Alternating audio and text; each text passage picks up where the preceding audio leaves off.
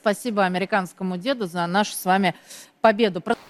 Привет! Мы, конечно же, нашему американскому деду за нашу будущую победу обязательно скажем спасибо. И дело тут не в фамилии Джозефа Байдена, его возрасте, потому что президенты в Соединенных Штатах меняются, а интересы государств, как говорится, и как известно, остаются. Но Оля Скобеева вышла после отпуска и решила присоединиться к дискуссии. Так что же делать, если м, твой президент мудак? А вот что делать стране, что делать нашим детям, внукам, будущему России?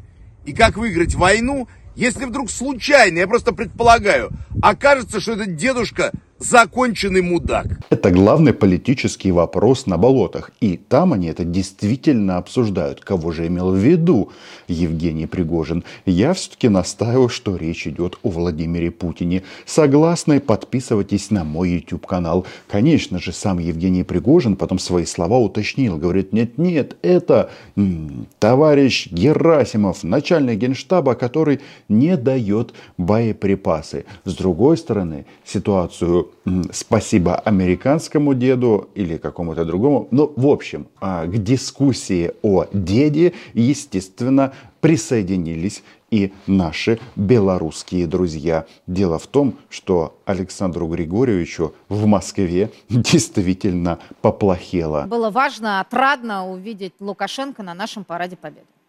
Да, тем более я хочу сказать, что глава государства после участия в Параде Победы в Москве участвовал в торжественных мероприятиях в Минске. Я, конечно, не в курсе состояния здоровья главы государства, но я не исключаю, что ему могло быть и не очень хорошо в Москве. И поэтому Александр Григорьевич решил не участвовать в дискуссии, что делать, если дедушка мудак. Что делать в Москве, если дедушка мудак, и поэтому вернулся обратно в Минск. А, Александр Шпаковский говорит, что Александр Григорьевич пока еще в норме и даже может объявить нам войну. Не то, что сильно страшно, но по последним данным, информация о том, что с территории Украины готовилось нападение, не подтвердилась. И об этом говорил сам Лукашенко. Ну вот так бывает с разными людьми, в том числе и молодыми.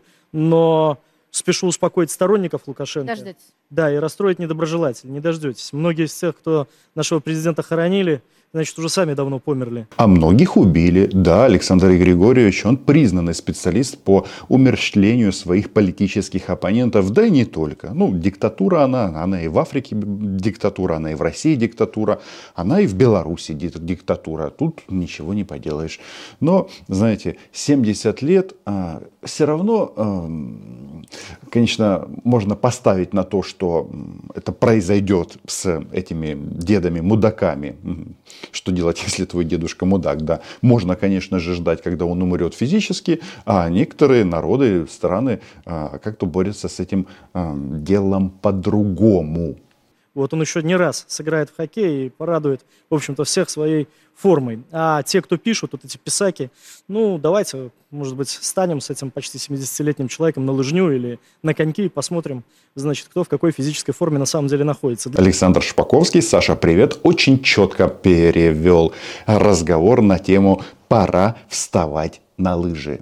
И, естественно, дискуссия сама по себе переместилась куда? Вопрос украинского контрнаступления. Очевидно, российские нацисты начали немножечко дребезжать сильнее и сильнее, потому что начали забрасывать в свои телеграм-каналы информацию о том, что ракета э, убила и Залужного, и Сырского. Ракета, естественно, была этого деда, деда мудака, да. А, ну, в смысле, российская ракета. Но что-то мне подсказывает, что Залужный и Сырский, они за руку не ходят, а, и вообще а, боевое применение сил и средств осуществляется таким образом, чтобы высшее военное руководство было в безопасности. Из этого мы, собственно говоря, и исходим, но о перспективах войны сказала Оля Скобеева она уже не думает о Лукашенко. Нет, ее эта тема не интересует.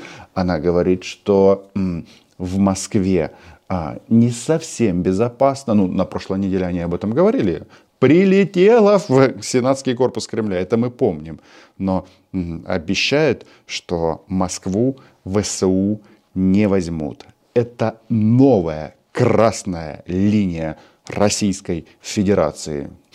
Но просто как деды. Еще неделю назад, да, может быть, буквально дней пять назад нам сообщали, что в результате контрнаступления дойдут не просто до Москвы, а, видимо, Москву планируют таки даже взять. Ну, видимо, что-то пошло не так. Я должен предупредить мою подругу в прошлом, Ольгу Скобееву. Нет, а, у меня стопроцентная информация. Планов взять Москву не было и не будет. Максимум а, в списке наших амбиций это сжечь Москву.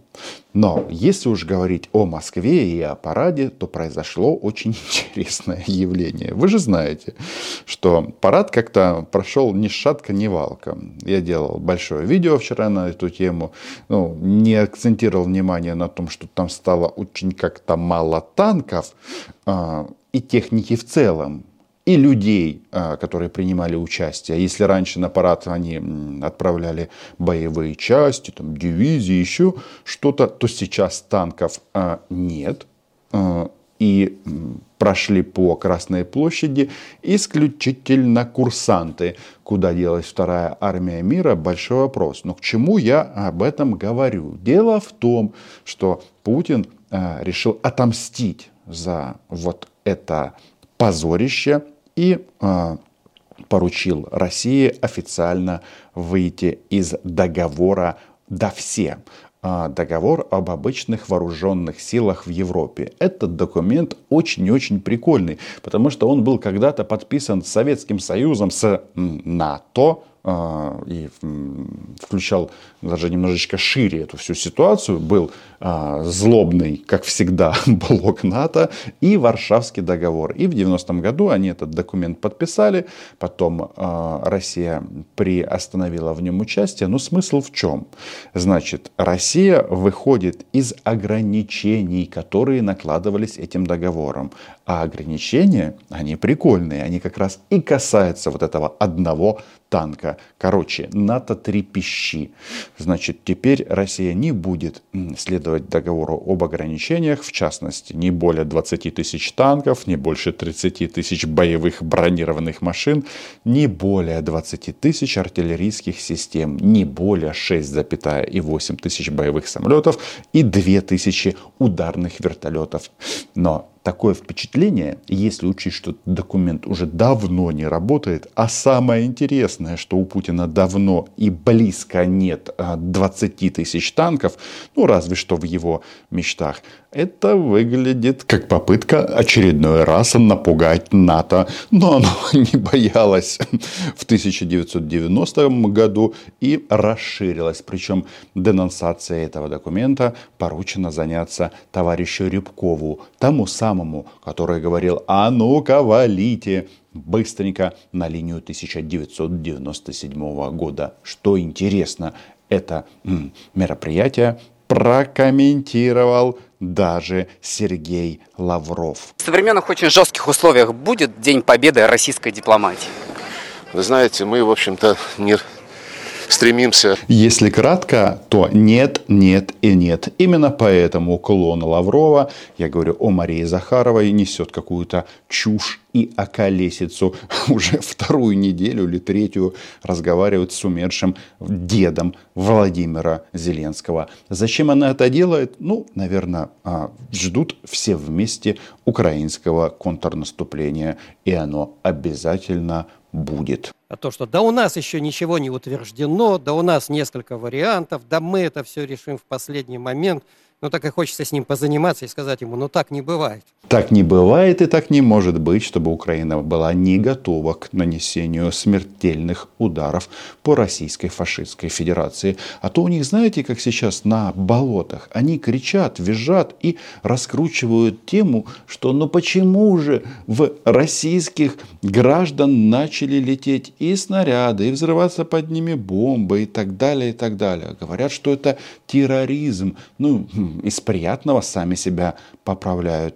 Ведь это же мы напали на Украину.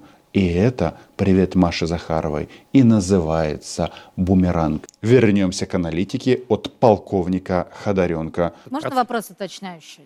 Ваш опыт указывает на то, что украинцы нас дурят, вокруг пальца пытаются обвести? Или в самом деле что-то пошло не так с их контрнаступом? Заметьте, Оля публично отдает инициативу Украине. Она надеется, что Украине что-то не получится, что где-то там у нас кто-то где-то что-то не доработает. А Она уже не апеллирует а, к деду, а все почему? Потому что дед может оказаться мудаком. И я все-таки настаиваю, что речь идет прежде всего о Владимире Путине. Ведь у них вертикаль. То есть главный дед мудак наверху, ну а дальше вертикаль. И доходит она непосредственно до студии Ольги Скобеевой. Кстати, Скобеева и вообще пропаганда – это не самое дно российской вертикали. Это такое среднее звено. Ну вот Вот- судя по кругам на воде. Мои личные оценки э, Конечно. говорят о том, что у них практически все готово к наступательной операции, что того нет, этого нет, там второй эшелон не подоспел, третий там и так далее. Это по большей части относится э, к плану оперативной маскировки. Я хочу просто всех вернуть к истокам. А то, знаете, когда ты не смотришь в прошлое, а россияне, если и смотрят в прошлое, то ничего там не видят или ничего не помнят. Опять же, смотри парад и э, другие исторические изыскания этих товарищей. Значит, мы сейчас обсуждаем подготовку украинского контрнаступления. Так? А что было до российского вторжения, полномасштабного? Я э, посчитал только по открытым источникам, с начала специальной военной операции только в Белгородской области погибло несколько десятков человек.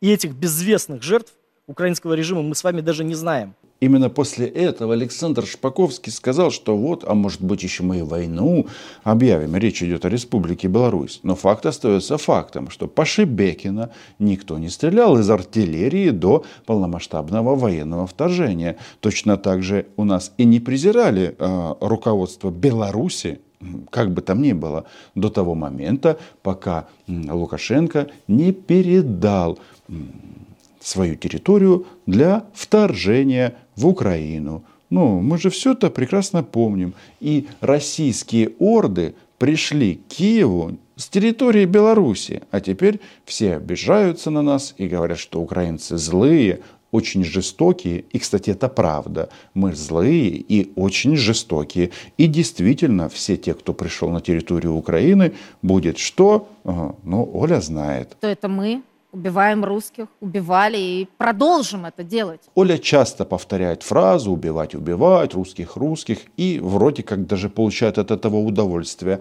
Я же пожелаю ей получать удовольствие не только от таких жестоких слов. А что касается всех вот этих планов э, разработки вот этих, они давно разработаны, утверждены. Опять-таки, разработаны при участии американских специалистов. Почему до сих пор не поперли? Столько раз обещали. Оля, считай это прелюдией. Мы сделаем это тогда, когда будет а, наиболее удачный момент. Куда ты торопишься? Не надо так спешить. Подлетное время от Харькова до Москвы, оно не изменилось. Мне Дождь, кажется, что ли? Грязь? Мне, мне кажется, что этот процесс, он начнется в ближайшее время. Каких-либо таких вот результатов из ряда вон вот от этой операции я лично не ожидаю, э, поскольку, ну, война одним ударом не закончится. Нужно перевести слова полковника Ходоренко на русский язык. А то тут не все поняли. То есть после одного контрудара не будет уничтожена вся российская группировка на территории Украины. Это значит, что будут и другие удары. Но если речь идет об окончании войны, то только на условиях Украины. И об этом сказал полковник Ходоренок. Что у них вообще там в этой студии происходит? Соберитесь, тряпки. Будет наверняка, они уж сами говорят, и вторая, и третья. И я думаю, что никакая помощь Запада не иссякнет после первых Конечно. неудач. Наши западные партнеры формируют долгосрочные планы обеспечения Украины оружием и боеприпасами. И, конечно, всем хочется, чтобы закончилась война побыстрее. Но объективно это решить быстро и мгновенно не получится. Все это понимают, но итог-то он уже предрешен. Тем более у российской армии, которой, как мы выяснили, руководит дедушка Мудак, законченный, да. Есть уже опыт проведения жестов доброй воли, ну и других мероприятий а отрицательный рост, отрицательное наступление, ну, в общем, перегруппировка. Таки на, на том же самом направлении главного удара надо развертывать силы технического обеспечения, то есть ремонтные, эвакуационные органы подтягивать. Одно дело, если вы поврежденную технику будете вводить в строй за час, другое дело, что там, если вообще никого не окажется. Я напомню, что полковник Ходоренок рассказывает о том, что должна сделать Украина перед контрнаступлением. И госпиталя, и ремонтные базы, и материально-технические средства, заправщики, ну, в общем, весь перечень, это достаточно длинный, перечень того, что нужно сделать украинскому военному командованию.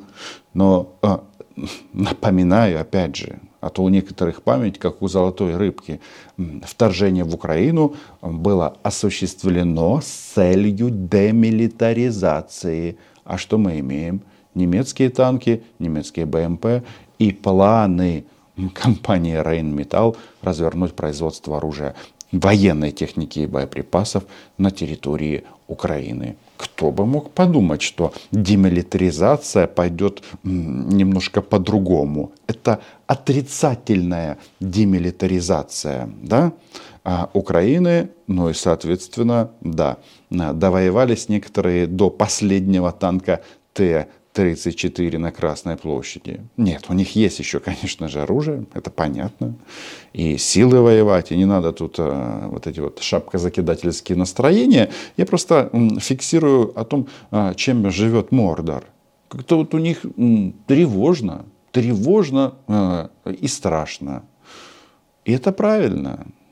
Но россияне-то это могут прекратить практически в любой момент выводом российских войск с территории Украины. Ведь все равно закончится именно этим. Подписывайтесь на мой YouTube канал, лайки, эм, репосты, Patreon. В общем, поддерживаем в первую очередь украинскую армию и делаем все для того, чтобы уничтожать российских захватчиков, любым оружием, американским, немецким, украинским, а, российским, ну и советским в том числе. А, потому что главное в данном случае результат. И он понятен. Украина была, есть и будет. До зустрічі!